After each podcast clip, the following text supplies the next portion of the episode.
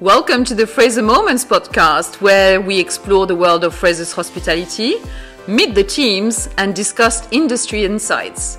We hope you enjoy, and please remember to subscribe. Hi, everyone, and a little recap on what this podcast is about. Today is all about social media for the hotel industry. You'll learn some tips and tricks on how to stay relevant in social media. Um, I would like to welcome Will onto the podcast. We've been working with Will for two years. He's our, um, I would say, social media guru and has transformed our online presence across the MEA.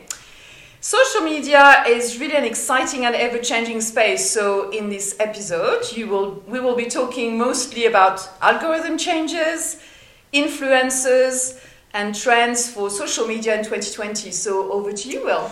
Thank you very much for the kind introduction, Valerie. I don't know if I call myself a guru, but that's nice, thank you. um, yeah, so a quick introduction about myself is I started my business Founders Media when I was back at university, so a few years ago now. Um, like you say, we've been working together for about two years, and we work together with, with several properties across the EMEA now, which is great, very interesting, and yeah, it's a, it's a pleasure. Today we are going to speak about Instagram mostly. So it seems that um, Instagram rolls out a new version of its algorithm every few weeks. How do you keep up? Yeah, so it does change. I think it changes actually every day technically as well as Oh, like wow. Facebook and Twitter. They seem to change the algorithm every day, multiple times. So it's pretty much impossible to keep up with every single in and out of the algorithm. But I honestly think the best way to keep up is is reading and listening to social media news, social media updates, as well as pretty much doing the job. So when you're actually on Instagram itself, you can tell when the algorithm has changed. So for example, I think it was in June 2019 was probably the most drastic change we have seen. So pretty much every single Instagram business page, the reach halved. more Yeah, I remember that. overnight. Yeah. So that was quite stressful from our point of view, and I, but every single brand and page had that. Um, and basically, Instagram do it obviously to increase their profits, so that you are paying more to. Therefore, you're more likely to do a paid social campaign on Instagram, and that's why they do it. Um, so it changes, and you can notice that. But I think the, the sort of key principle is to just study what works well on your Instagram, and obviously hone down on that. Okay, so how can we? I think the audience might just want to know uh, what can we do to make sure that the algorithm is working in our favor.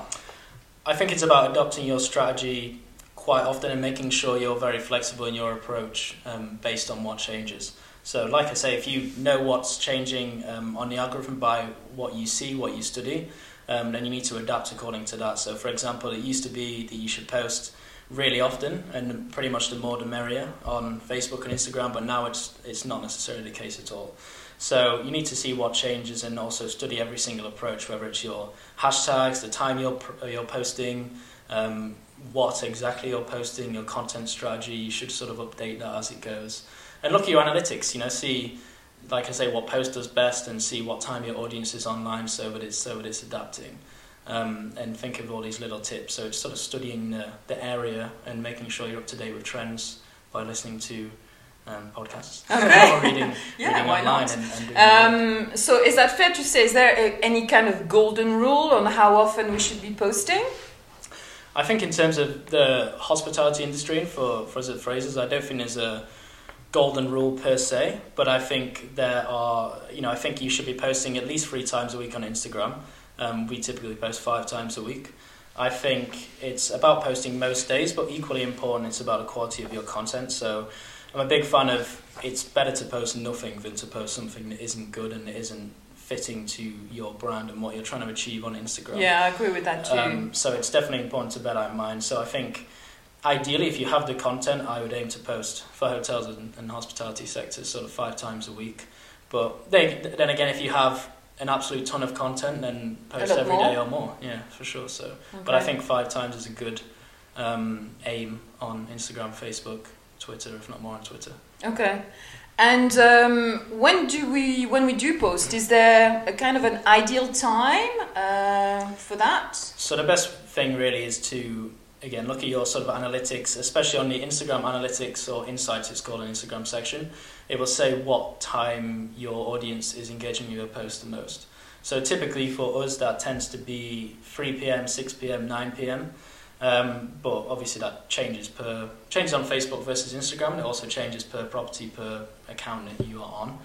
I'd also definitely recommend posting just off a rounded time. So rather than posting at 3 p.m., post at five past three or five to three, for example, because basically then Instagram think you are posting organically and they favour organic posts. So whilst they don't have a problem with you using software to post, make a post, they prefer you do organically. So if you kind of make it look like you're posting organically, they will, they will slightly favour your post um, for that for that reason as well. Well, that's a great tip. So thanks for that. Um, I just want to touch up on something else. Uh, there is the growth of uh, of uh, video platforms such as uh, TikTok. Um, so does that mean that really Instagram is going to revert to static content in your view? I don't think so personally. I think uh, videos and images are treated the same on Instagram, and the algorithm has no bias in that sense. I think it's again it depends on your brand what you're trying to achieve, and it's more you should focus on the quality of the content. So whether it's the image or the video is whichever's you know the highest quality, you should you should be focusing on, on sort of posting there. I think in terms of obviously like you say TikTok is growing massively, which is video, and video is, is obviously great on social media and has its place. I think probably the biggest trend in terms of a form of content content is audio, hence this podcast that we're doing.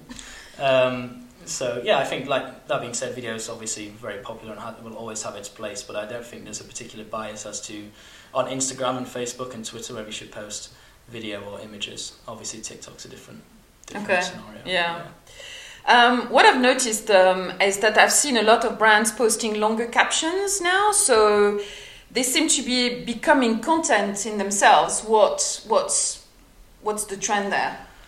Yeah, I think longer captions can be great. I think in if we talk about the hospitality and hotel uh, world on social media, I think we typically post longer captions when we are trying to tell the story of the property. So you yeah. might say, for example, at Fraser Suites Kensington, you might say, you arrive in, in London's elegant Kensington and Chelsea area, you walk through the gates to find these fabulous flowers overlooking Stanhope Gardens.